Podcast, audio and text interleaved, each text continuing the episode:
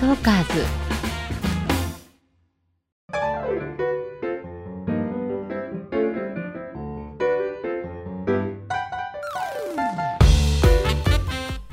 聞くエステ、誰でも輝くパーソナル診断。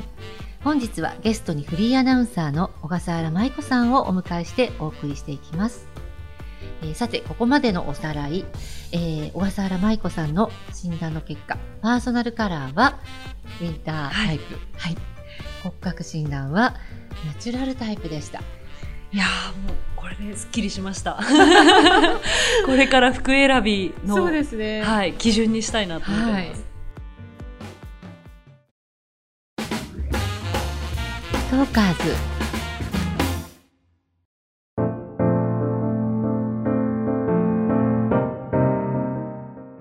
さて、ここからは美顔バランス診断の結果も踏まえまして、引き続き楽しくお話をさせていただきたいと思います。いやもうね、はい、前の回で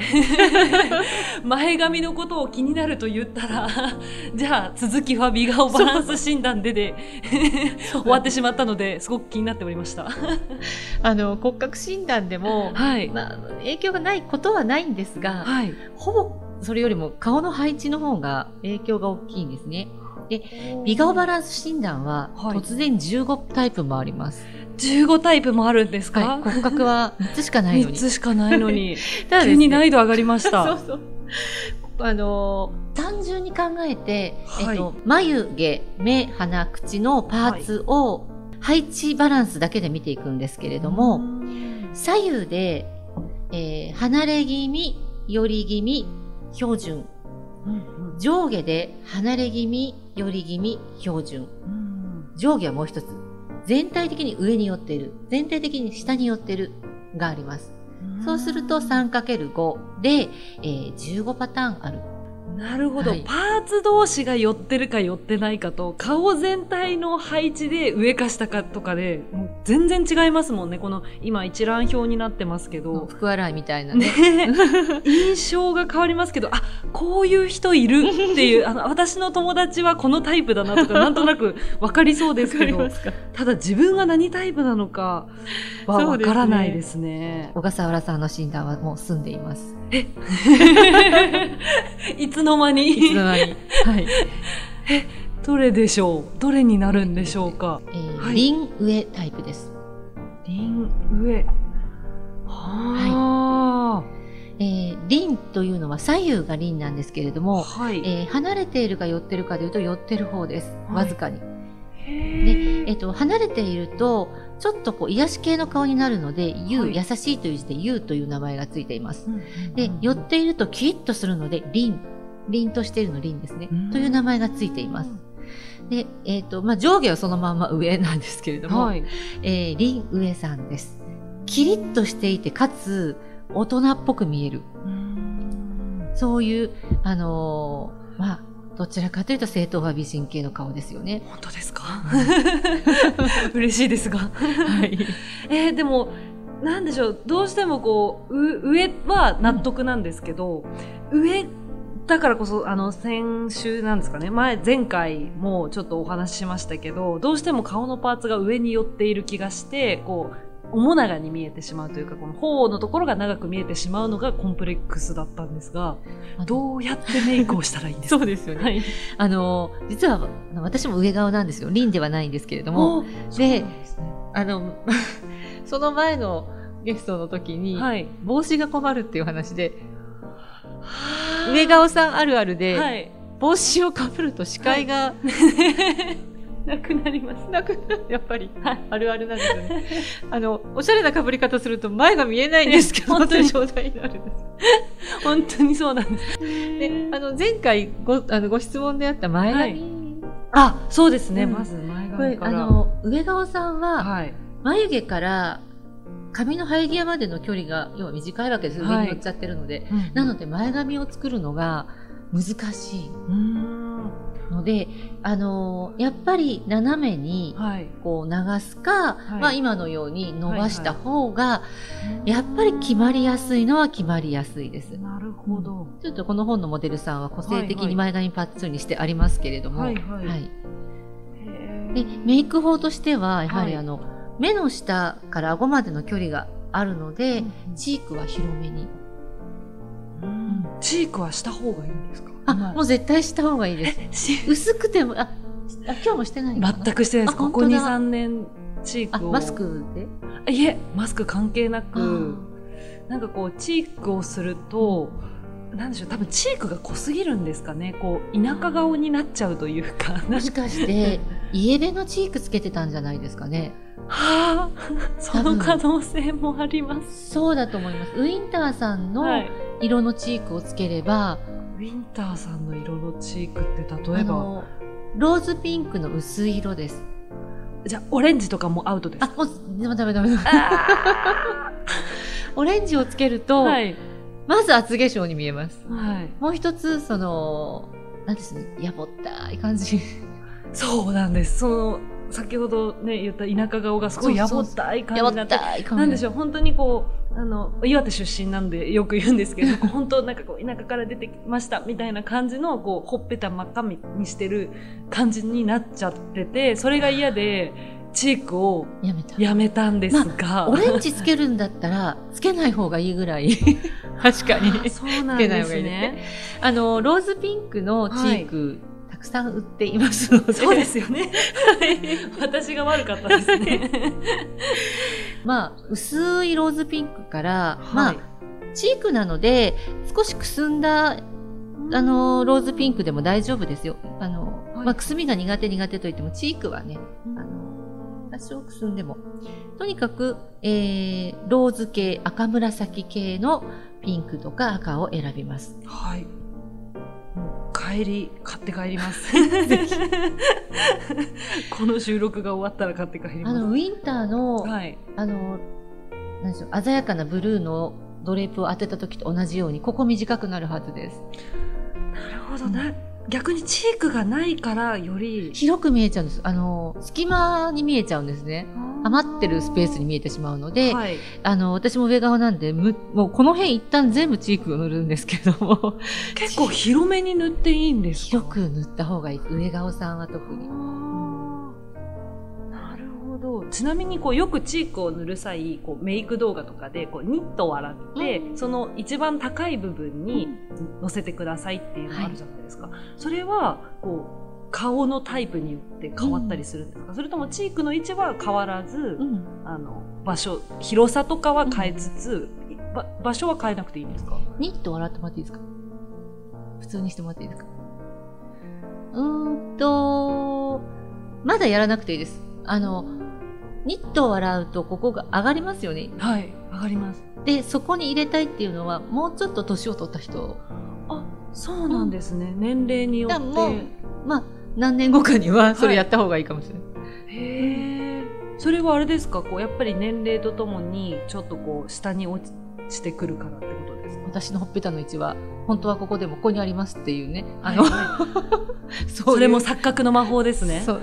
その通りです。はい、もうだもうだいもう私もまにじゅうきゅうさいなので、こうね、聞かれてる方からしたらいやまだまだでしょって怒られるかもしれないですけど、それでも私もう、ね、あだんだんこう重力に勝てなくなってきてるなって感じるんですよ。それはもう女心は私も何十年前かにそう思ったので、はい、気持ちはわかります。はあ、なんかどんどんどんどん重力に負けていくと。鏡を見ながらいつも思っていて、まだとりあえずは一旦普通にニットを洗わずにチークを結構広めの範囲に入れる、うん、やっても大丈夫ですよ。あと上の方に入れるのとあの そ, そうじゃないとこ、一番本当に高いところに入れるのと、うん、どっちがナチュラルか、うん、比べてみるといいと思いますよ。なるほど、うん、やってみます。ありがとうございます。あと上顔さんは、はい、あの結局眉毛の位置が、まあ、パーツの一番上ですよね、うん、でここを強調しちゃうと上の方にあるっていうことが強調されがちです。でもウィンターさんってもともと眉の力が強いんですね。眉が目立つんです。眉が強いです、ね、なので、はい、えーと、ちょっとソフトに描いた方がいいです。パウダーで描くのと色を黒じゃなくて、はいはい、えーと、チャコールグレーでもなくて、えーと、ローズブラウンで描くといいです。ローズブラウン、わ、黒っぽい赤紫を黒くしたようなあの赤ワインを暗くしたような色ですかね。その辺の赤みのブラウンというんですかねの結構は、うん、まあ、全体はその普通のナチュラルな色で作って、うん、でパウダーでこういう色で色を優しくするのでもいいと思うんですけど、うん、眉の印象を少しソフトにすると、うん、あの上にあるなっていう印象が和らぐんです。なるほど、うん、強いですか？これパウダーで描いてるんですけど。あ、本当ですか？強いですかね。色がやっぱり黒いんだと思うんですね。なるほど、うん、赤みのダークブラウンで描いてで、はい、でこういうパウダーであのもうちょっとソフトにするとかするといいと思います。そうすると眉より目の方が下にあるじゃないですか、うん、で今だと眉の方が印象勝っちゃってるので視線がやっぱり高いなって感じになっちゃうんですね。それが眉毛の方が目に負けてくれたら目力強いので、うん、下がるじゃないですか下に、うんうんうん、その方がなるほど、はい、確かに上ばっかりに行きますね今の眉だと、うん、すごく印象が強くなっちゃってる気がしますリップとかは結構その少し にさんねんまえぐらいに赤リップって流行ったじゃないですか、うん、で本当にちょうど、まあ、にじゅうご、ろくさいぐらいだったので、うん、赤リップが大好きで使ってたんですけど、うん、それは正解だったんですか？あ、赤によります。あ、なるほど、そっかウィンターの赤なら、ね、ウィンターの赤、この辺ですね。リップもやっぱりあれなんですね、この季節ごとの赤の色なんですね。イエベの赤だとこういう赤ですね。はいはい、あ、大丈夫だ、その赤は手出してないはずと朱色系っていうんですか？そう、あとこういうのもダメですね、うん、オレンジ系はダメですね、はい、えっとまあウィンターさんなんでシンクというディープレッドとか言うんですけど真っ赤、うんうんうん、真っ赤を選んでおけばまあ大丈夫だと思います。はい、ちょっと忘れかけてました。よくないですね。メイクもこの季節のカラーを使って、もうね、あのメイクほど使わないといけない。あの服はね、まあそうは言っても違う色着ても、まあ、たまには好きな色着ればいいと思うんですね、はい、顔に直接塗る色ですからメイクこそ影響が大きいんですよ。なるほどじゃあもうこの口紅の赤の色と、うん、あとあれですね、チークの色は絶対にこのウィンターから外れてはいけないという。そうですね友人とかにプレゼントする際もなんとなくその友人の季節のカラーとかを知っていたら似合う色をプレゼントできるってことですね。そうなんですよ。プレゼントするとき便利なんですよ。パーソナルカラー知ってると確かに、うん、全然似合わない色とかプレゼントしたくないですもんね。そうなんです。友達同士で知っているとね、あとトレードもできるし、はいはい、何かでもらっちゃったとかっていう時もね、うんうんうん、チークを入れる以外にここをなんかこう少し錯覚で短く見せる方からしたというか、うん、そうですね。美顔バランス診断の考え方でいうと、はい、上顔さんはリップの色はちょっと淡めの色がいいとされているんですね。ただウィンターさんは、はい、しっかりした色がいいんです、うん、どっちを取るかって言ったら、うん、パーソナルから選んだ方がいいと思います。なるほど、うん、じゃあこう結構濃いめのウィンターの赤を選んで、うん、唇にこうポイントがも目線が唇に行くような形を取るってことですか？そうです。あの目力が強いのに、うん、で上にあるで、うん、結構上の方に視線が集まっちゃうんですね、うん、でチークもしてないとなるとしてないです。もう上ばっかり注目の的になってしまうのでよりただでさえ上にパーツが集まっているのにってことですね、はい、唇の色を強めにして、はい、チークをちゃんと入れていくとかなり気にならないと思いますよ。なるほど、うん、いろいろと変えなければいけないことがたくさん増えました。ピアスもですもんね。あとそのピアスの形とかも、あ、そうだ、今ねすごく似合うピアスをしています、はい、形は OK なんですね。ゴールドだからちょっと、うん、色だけダメなんだけど色だけダメだけれども形は OK なんですね。 OK なんです。えっと、どんな形かというと、はい、まず大きいですよね、うんうんうん、そして不規則な形の、ね、なんかこう歪んだこうフープのようなフープと言っていいのだろうかっていうぐらい歪んだ雫のような感じですかね。そうそう、そうですよね。雫のような、はい、あのナチュラルさんは大きいものがいいです。そうなんですね。存在感があるものがいいです。よかった、はい、これはほっとしました。あのそういういびつな形とか不規則な形が得意です。へー、うん、え、そういうのも骨格診断と関わってくるんですか？そうなんです。別にあの普通の形がダメっていうことはないです、はい、ただそのくらい大きいものとか、うん、存在感のあるものがいいですね、うんうん、これはあれなんですか、この美顔バランス診断でしたっけ、はい、と関係はあるんですか。アクセサリーは骨格で選んだ方がいいです。骨格と、まあ、色はもちろんパーソルカラー。顔の近くなのでてっきり顔のバランスかと思いきや、あの顔のバランスと見るんであれば、はい、あのこの美顔バランス診断というよりは、はい、顔のイメージとか、うん、顔の形と選んだ方がよくて、うん、えーと、丸いものには直線は直線を合わせるとか、長いものには丸を、違うものをぶつけるのがいいんですね、うん、なので丸顔さんなのに丸いピアスとか良くない。なるほど、うん、そっか。美顔バランスは顔があって、そこでどういうふうにパーツが配置されてるかが美顔バランスで、うん、それ以外に丸顔とか面長とかがあるので、うん、もう、もう混乱はしてきましたけど、その顔自体の形に合わせてピアスは選んだ方がいい。そうです。顔自体の輪郭の形と、もう一つなんかこう全体的にあの目が丸くて、なんとなく丸い印象の顔だなとか、はい、なんかシャープな印象の顔だなっていうのもありますよね。あのパーツの形とか、はい、あと、ありますね。まあ、輪郭と、まあ、全体的に、うん、えー、丸い感じの顔した子だなっていうのは、もうピアスだったら直線を持ってくるとか、もう棒みたいなのあるじゃないですか、はいはい、とかネックラインも V ネック合わせちゃうとかの方がよくて、テーラードとかね、うん、で、あのー、面長の大人っぽい顔の場合は、はい、私面長ですよね。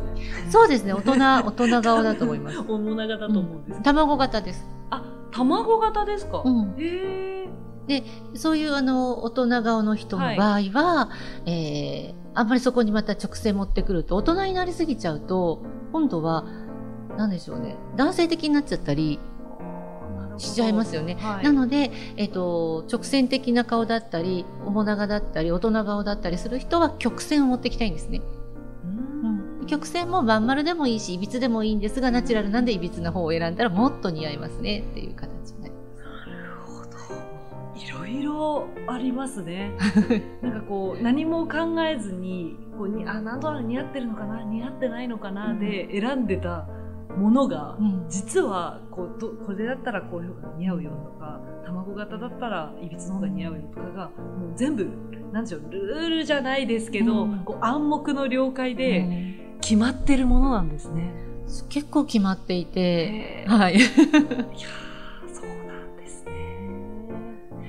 ちなみにそのゴールド、先ほどね、あんまりししゴールド、ゴールドかシルバーだったらこうシルバーの方がいいっていう風に、うん、アドバイスいただいたんですけど、それでもやっぱりどうしてもゴールドをつけたい気分なんだよな、秋口とかつけたくなりますよね、はい、そういう時はピンクゴールドを選んでください。ローズゴールドとかピンクゴールド。ローズゴールド、はい、あのピンクっぽいゴールドって、はい、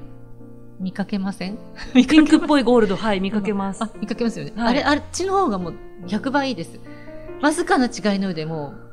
顔の前で見比べると全然違うので、はいはい、指輪とかもローズゴールドの方が、うん、手が汚く見えるの嫌ですよね。そうですね。私もブルーベースなんですけど、サマーなんですが、はいはい、ローズゴールドとかピンクゴールドは結構実は使うんですよ。ただイエローゴールドはもう絶対つけないです。汚く見えるので。これイエローゴールドですもんね。はい。今つけてるのはがっつりイエローゴールドでした。もう全部色違いに変えたい感じですね。シルバーか、はい、ピンクゴールド、うん、なるほど。他にこう自分のカラーとか自分のその似合うもの以外のものを挑戦したい時に、うん、なんかこうアドバイスってあったりしますか？例えばじゃあ前髪作りたいってなった時は、うん、前髪だったら例えばここまで被る方がいいのか、それともこうすごいオン眉にする方がいいのか。長い方がいいです。あ、長い方がいいですね、うん、あと奥から取る、奥から厚めに取る。そうすると前髪の距離が長くなるわけですね、はいはい、こっからこの辺から取ると短いじゃないですか、はいはい、でももう本当に頭のてっぺんまで行っちゃうと行き過ぎかもしれないですけど、結構頭頂部に近いぐらいのところから深めに前髪持ってくるとおでこのなおでこが長く見えるんですよ。そうするとバランスがいいと思います。なるほど。じゃあもういわゆるこう重ための前髪というか、結構そのボリュームのある前髪にして、うん、こう眉毛まで眉毛よりちょい長くしてちょっと長めにするのがいいんですね。いいですね。なるほど。少しでもこう流れる方がより痛みに合うということですね。難しいんですね。ここが短いからそうなんですよ。流れ流れないんですよ。流れないんですよ、ね。流れ真横になりますもんね。はい、そうあるあるです。いつもこうなんでしょう。やっぱり局アナ時代とかですとこう前髪があって、あのねハーフアップとかをよくしていたので、でも私ハーフアップあんまり似合わないんだよなとか思いながらやってたんですけど、今はもう。そうですね、前髪もうなくなっちゃったんですけど。なるほど。じゃあ今流行りの好き前髪というかこうちょっとこうすだれっぽいすだれっぽいやつは避けた方がいいですね。やめます、はい、今でもとっても素敵ですけど、うん、こ, このなんでしょう、前髪を昔作ってて似合わないなと思ったので、はい、もうやめたんですけど、うん、じゃあ前髪をもしじゃあ作りたくなったら後ろから持ってくる。そうですね、結構かなり深めに持ってくる。あとすごいあの前回 の, あのナチュラルナチュラル骨格診断に通じると思うんですけど、タイトめのものを着たいとなった場合はどうしたらいいんですか？うん、タイトスカートとかタイトスカートとかを履きたい場合は、えーと、素材がストレッチ素材じゃないものがいいです。ストレッチ素材じゃないもの、うん、伸びない伸びないで、えっと、似合うのが革とか あ, あとはツイードも似合います、はい、特にブリティッシュツイード、はい、うんうんで、えー、または、えーと、コーデュロイとかも似合うんですけれども、要は生地が薄くないものですね。なるほど。しっかりとした厚みがあるもので、はい、えー、で、だとタイトスカートって似合わないことはないです。うんうんうん、じゃあ実際にこう自分の似合うものとは別のものを、うん、じゃあちょっと挑戦したいとか、うん、まあ今季ちょっと流行りだから取り入れたいっていう場合は生地とか。生地生地生地が一番大事なんです。実はデザインより生地の方が影響が大きいので。そうなんですか。そうなんです。生地を合わせていくといいですね。ツイードとかその革が似合うっていうのはやっぱりそのあまりタイトなものだけれども体の線を影響を受けないからってことですね。うん、なんかね、体のフレームがしっかりした質感と馴染むんですよ。バランスがいいというか、あの色もそうなんですけど、はい、自分の方が勝ちすぎてもダメだし、色が色の方が勝ちすぎてもちょうどバランスがいいのがいいんですよね。でウィンターさんだとサマーだと自分が勝ちすぎちゃってやっぱりなんかもうやっとするしでサマーさんがウィンター着ると自分が完全に負けてて、あの色に着られちゃうからダメだよってことになるんですけど、素材感もその人の体の強さとちょうどバランスが取れるぐらいがいいんですね。じゃあ革とかツイードとかは強めの素材、強めの素材ですよね。じゃあ全体的にこう強めで引いたらいいんですかね。そうです、強めのものの方がいいです。柔らかいものでもいいんですけども、はいはい、あのゆるっとしたざっくりニットとかもいいし、うん、なんかね曲線が出るものが特に得意ですね。ドレープ使いとか布をたくさん使ってるようなものとかも似合います。なるほど。なんか一言一句再度このポッドキャストを聞いて家に帰ったらメモしたいと思います。ありがとうございますパーソナルカラー診断、骨格診断、そしてなんと美顔バランス診断というおそらく初めて聞いた診断かと思いますけれども、はい、あのみっつ診断を受けていただいて、えー、ご感想はいかがでしょうか。いやーもう今までなんとなくの似合う似合わないで選んでたものが、こう実はこんなにカラーの種類もあって、でやっぱりタイプの違いじゃないですか。タイプも違えばもう本当に似合う色も全然違うので、こう本当になんとなくで選ぶものじゃないなっていうのをすごく痛感しました。でこれを知っておいたら、やっぱりその服を選ぶにしてもメイク、まあ、コスメを選ぶにしても本当に一つの指標になってこう悩む時間がなくなるなと思いましたね。そうですね。あとね、失敗がなくなるので、いやー本当ですね全然違いますね。本当にやっぱり実際にこうやってここに来て布を当てていただいたりとか、こう実際に診断していただいて、ああ、なんかこんなにもう分かりやすいものなんだなと思いました。比較したことが今までなかったので、比較すると本当に分かりやすいですし、皆さん や, やった方がいいと思いました。本当ですよね、はい、なんで今までやらなかったんだろうと思いました。でもにじゅう代のうち出会えて出会えてよかったです。で変わらないんですもんね。変わらないので忘れないでください、ね、あの年を重ねても似合う色も変わらないですし、はい、そのメイクの仕方とかも変わらないですもんね。はいはい、はい、全部一言一句書き留めます。ありがとうございます。はい、それでは、えっと、小笠原さんのこれからのますますのご活躍もあの楽しみに私も拝見したいと思います。ありがとうございます、はい、ありがとうございます。聞くエステ、誰でも輝くパーソナル診断、本日は小笠原舞子さんをお迎えしてお送りいたしました。小笠原さん、ありがとうございました。ありがとうございました。ありがとうございます。